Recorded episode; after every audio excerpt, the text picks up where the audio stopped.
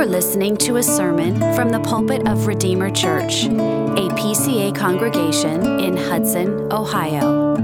For more information, visit us at redeemerohio.org.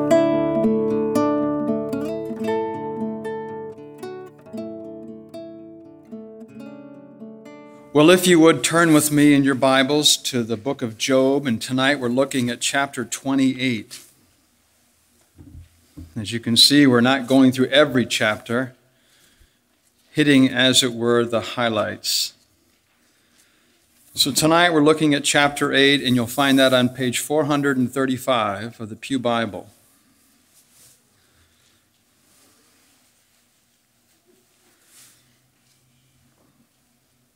Job 28. Hear the word of God. Surely there is a mine for silver and a place for gold that they refine. Iron is taken out of the earth, and copper is smelted from the ore. Man puts an end to darkness and searches out to the farthest limit the ore in gloom and deep darkness. He opens shafts in a valley away from where anyone lives. They are forgotten by travelers. They hang in the air, far away from mankind. They swing to and fro. As for the earth, out of it comes bread, but underneath it is turned up as by fire. Its stones are the place of sapphires, and it has dust of gold. That path no bird of prey knows, and the falcon's eye has not seen it. The proud beasts have not trodden it, the lion has not passed over it.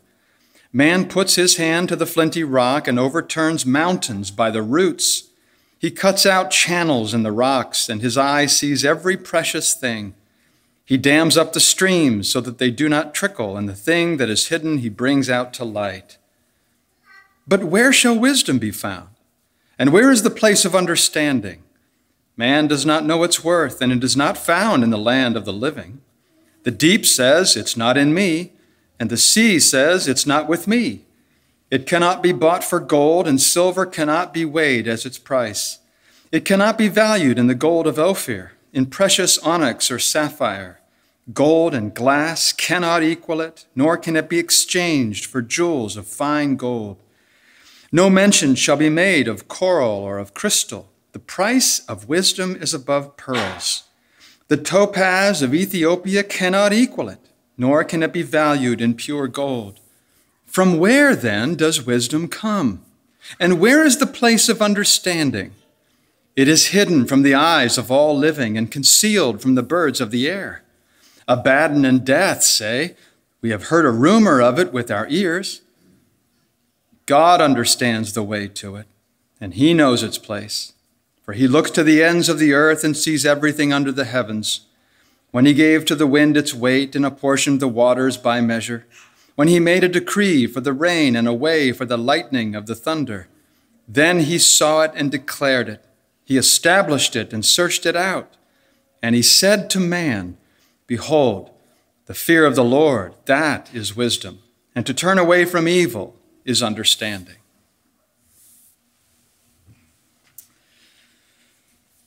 Job, you'll remember, was blameless and upright, one who feared God and turned away from evil. He was not only married with 10 children, but he was extremely wealthy. Of all the people of the East, Job was the greatest and the most prosperous. Unknown to him, the devil challenged the grace of God in the life of Job. He said the equivalent of, he's in it only for the benefits. He's faithful only because he prospers. So the Lord permitted Satan to assault Job and to afflict him severely. He lost his children, his flocks, his herds, his servants, his reputation, and we're told at the end of chapter 1 that in all this, Job did not sin or charge God with wrong.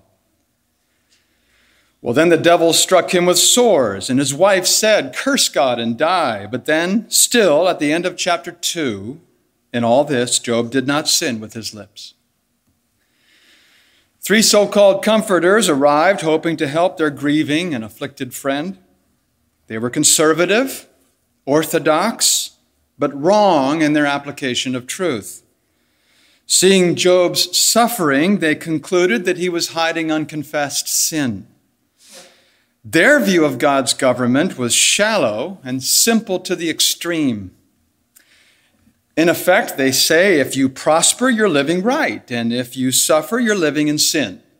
And it's as simple as that. So they accused Job of living in sin and hiding surreptitious iniquity. Round and round they went, speech after speech, debating the issue.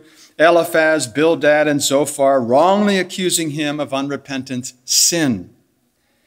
Job maintaining his integrity while suffering terrible afflictions and deep grief. And he's confused. The calamities that hit all at once have baffled him. It seems as if God is angry, but he cannot, for the sake of him, understand why God would be. Job has been faithful in worship and service and devotion and loving his neighbor. And God himself had described Job as a blameless and upright man. So, in the midst of all these heated discussions, he's asking the question why? Chapter 3 Why did I not die at birth? Chapter 7 Why have you made me your mark? Why have I become a burden to you? Chapter 13 Why do you hide your face and count me as your enemy? Why? And to these questions, Job never receives an answer, at least in this book.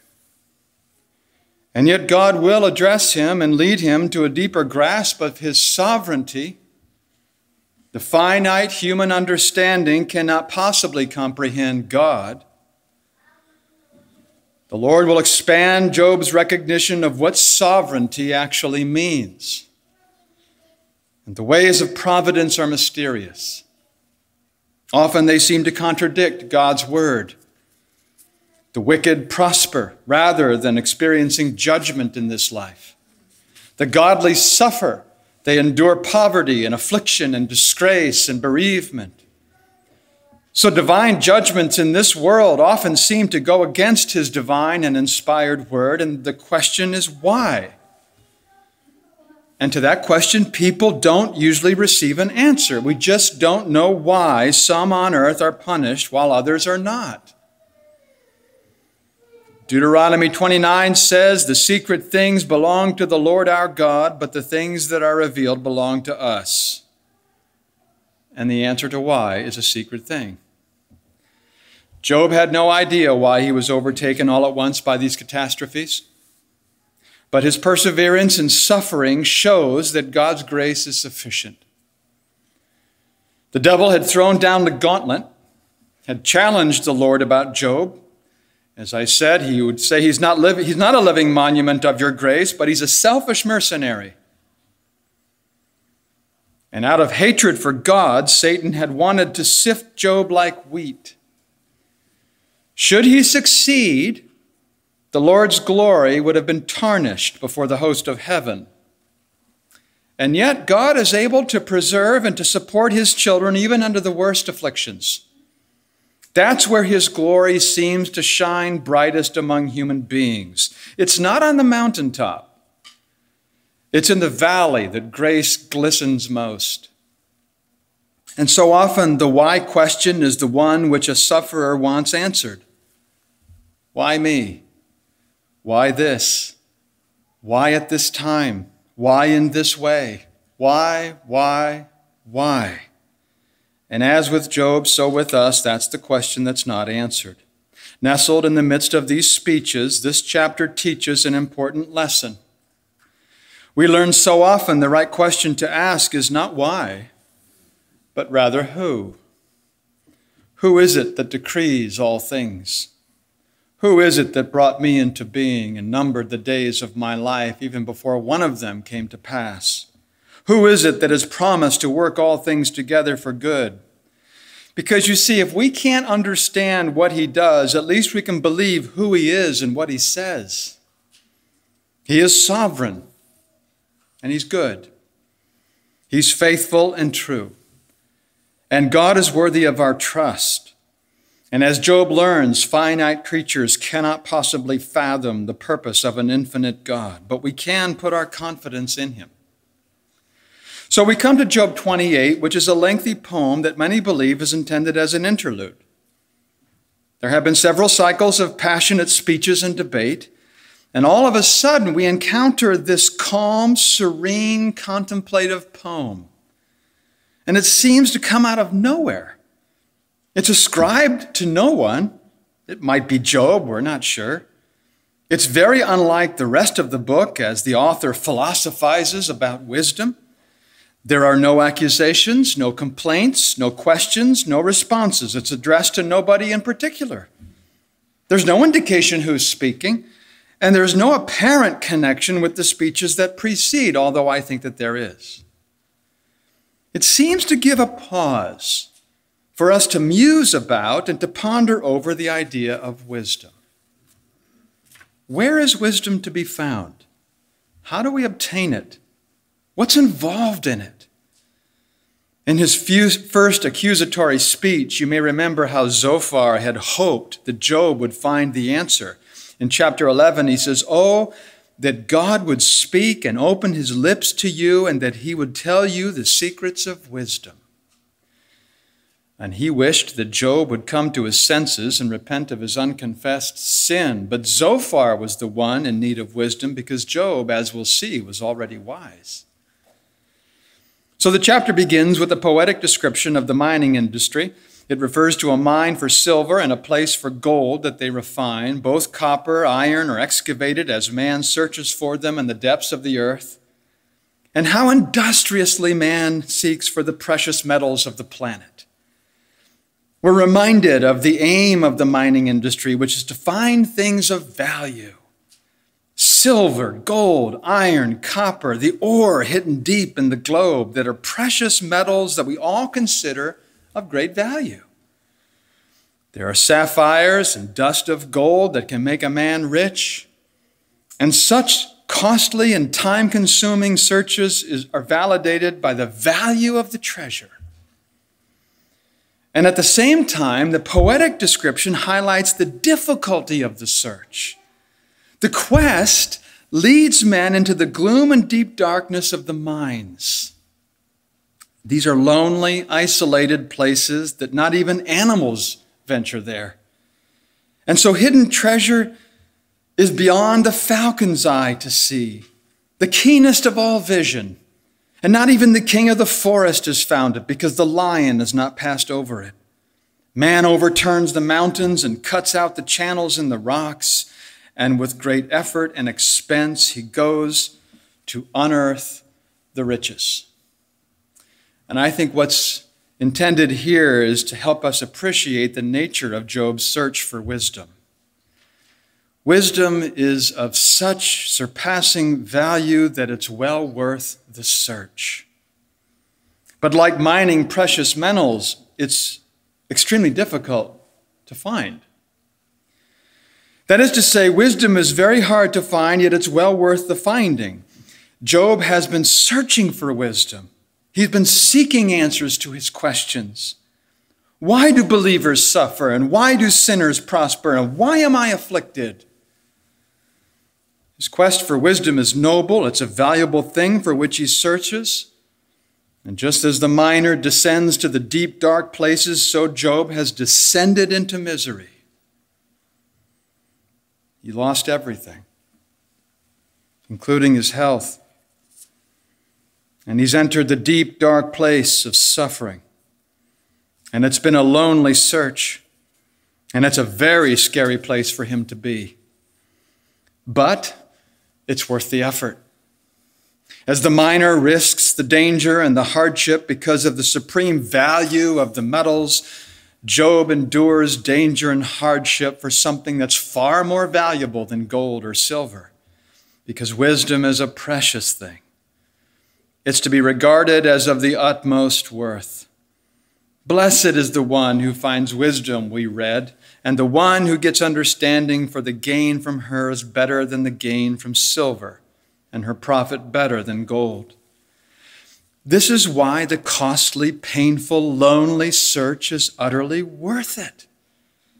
So valuable is wisdom that almost any price is worth paying for it. Well, then the second section of the poem seeks to answer the question where wisdom can be found. Its value is so high that even man doesn't know its worth. And according to Solomon in Proverbs 3, by wisdom God founded the earth. In wisdom, God created the universe with its sun and the moon and the stars, and all the creatures that he made are according to his infinite wisdom. And of course, we now know that Jesus Christ himself is divine wisdom. Christ, Paul says, is the power of God and the wisdom of God. And through the eternal Son, everything was made, and nothing was made without him. And Jesus Christ now is wisdom incarnate. And so true wisdom cannot be found anywhere else but in the Lord Jesus. The deep says, It's not in me, according to verse 14, and the sea says, It's not with me. And note how it's contrasted with some of the most valuable items on earth it's worth more than the gold of Ophir, precious onyx, or sapphire. Gold, glass, jewels can't be exchanged for it.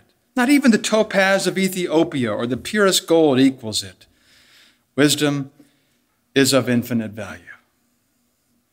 So Job once again raises the crucial question he posed earlier in verse 12. In verse 20, he says, From where then does wisdom come?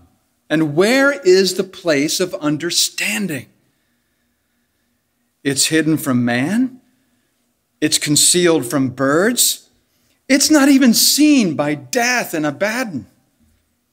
Abaddon is that utterly dismal, destructive, dreadful world of death and darkness. So you can go to the depths of creation.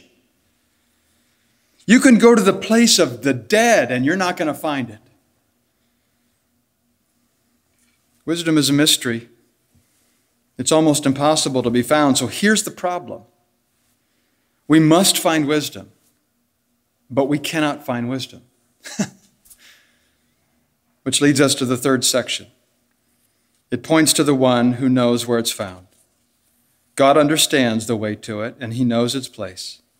The omniscient, sovereign God sees everything under the heavens. He controls the wind. He measures the seas. He directs the rain. He rules the lightning and the thunder. He oversees and sits upon his throne over Ukraine. All of it is under his sovereign control. He's the one who established wisdom, and he's the one who has it. And in fact, he himself is wisdom and truth. And in Jesus, he becomes visible, which leads us to the postscript that we find at the conclusion of this poem last verse. God said to man, Behold, the fear of the Lord, that is wisdom. And to turn away from evil is understanding. So Job thought that wisdom would enable him to answer the question, why? But here he learns that he had been asking the wrong question. Don't ask why, ask who. Don't seek for wisdom as an end in itself. If you wish to be a wise man or a wise woman, fear the Lord and turn away from evil, which, strikingly, is the description of Job that we find in chapter 1.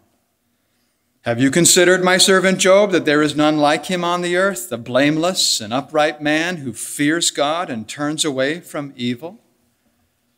Do you see what he's saying? Job's already wise. He's already found it. Throughout his travail, he had the very thing that he'd been looking for. He may not be able to answer or figure out his suffering, but he fears the Lord. He turns away from evil. He's living in wisdom.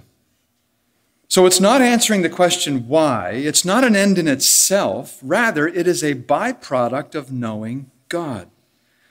If we would be wise, we must seek this knowledge like hidden treasure. Ultimately, a wise person is the one who believes in the Lord Jesus Christ. The believer may not have all the answers, but he knows the God who has them. The Lord knows all things. And knowing him, we're led to turn away from evil. That's wisdom. This was the same conclusion that Solomon drew after all of his investigations. He said, The end of the matter has been heard. Fear God and keep his commandments, for this is the whole duty of man.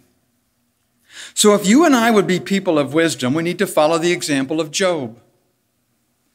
He illustrates for us how a believer is able to cope in a fallen world, a sin cursed world.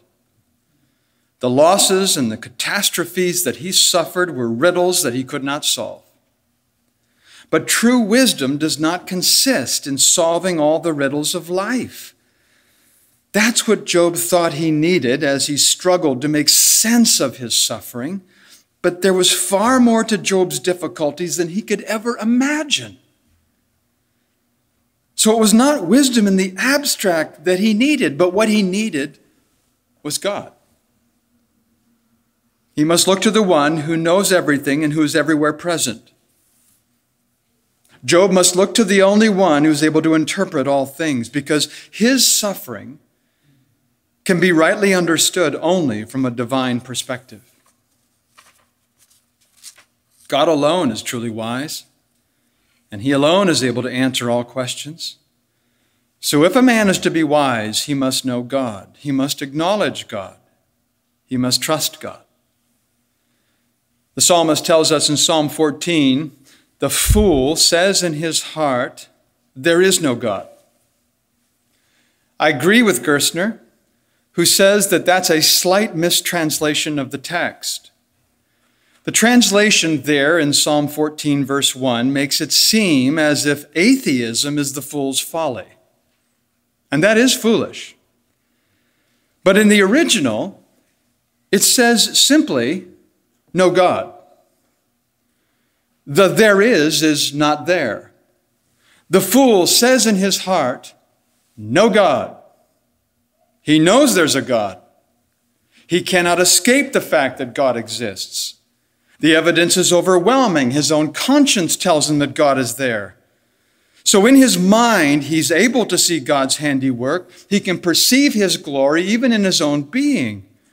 But in his heart, he doesn't want God. He doesn't love God. He will not submit to God. No God. No God for me. He's there, but I don't want any part of him. I hate his laws. I despise his threats. I reject his offers of free grace. I will not fear him. I will not turn away from my evil. I refuse to submit to his rule. And that, my friends, is the fool. He knows the truth. He knows that God exists, and it leaves him inexcusable. So it's not a problem of ignorance. The problem is he suppresses the truth in unrighteousness. In his heart, he says, No God for me. I will not have him as my God. And that is the fool. True wisdom is to acknowledge God to be the only true God and our God. The fear of the Lord, says the psalmist, is the beginning of wisdom, and all those who practice it have a good understanding. It begins with the fear of the Lord, not slavish, but filial, reverence. It's accompanied by the love and the joy and the comfort of the Holy Spirit. It expresses itself visibly in the avoidance of evil, repentance, Jesus, as the second Adam, resisted every temptation from the devil in the desert. And from that time, then, Jesus came and he began to preach Repent, for the kingdom of heaven is at hand. So we resist temptation because it grieves, to, it grieves us to displease our heavenly Father. Servile fear may keep us from some sins. A wolf can be scared away from the prey but the wolf's nature is left unchanged. In the right circumstances, he'll sin again. But filial fear, the fear of a child for his father, will keep us from sin as sin. From the heart, the son wants to please his dad. We may not have all knowledge, we may not be able to answer all the questions, but the unlearned saint is far more wise than a learned unbeliever. As one Puritan put it, a blunt iron that is red hot pierces metal far faster than a sharp tool that is cold. The indwelling Holy Spirit enables us to fear God from the heart. We hold Him in the highest esteem. We have the most reverent affection for Him. And that's the fear of God that was in Jesus. That's the fear of God that was in Job. And Lord willing, that's the fear of God that will be in each one of us. Amen. Let's pray together. Heavenly Father, we thank you for the example of this amazing servant. We know that he was a sinful man, but he was a sincere believer, and your grace was sufficient to sustain him through the most difficult trials. And we're grateful to see how you preserved this man of God when Satan wanted to sift him like wheat. We pray that you'll help us do the very same thing, that we would fear you with filial fear, turn away from evil, and seek first the kingdom of God. We pray this in Jesus' name. Amen. Thank you for listening. For more information or to connect with us, visit us at redeemerohio.org.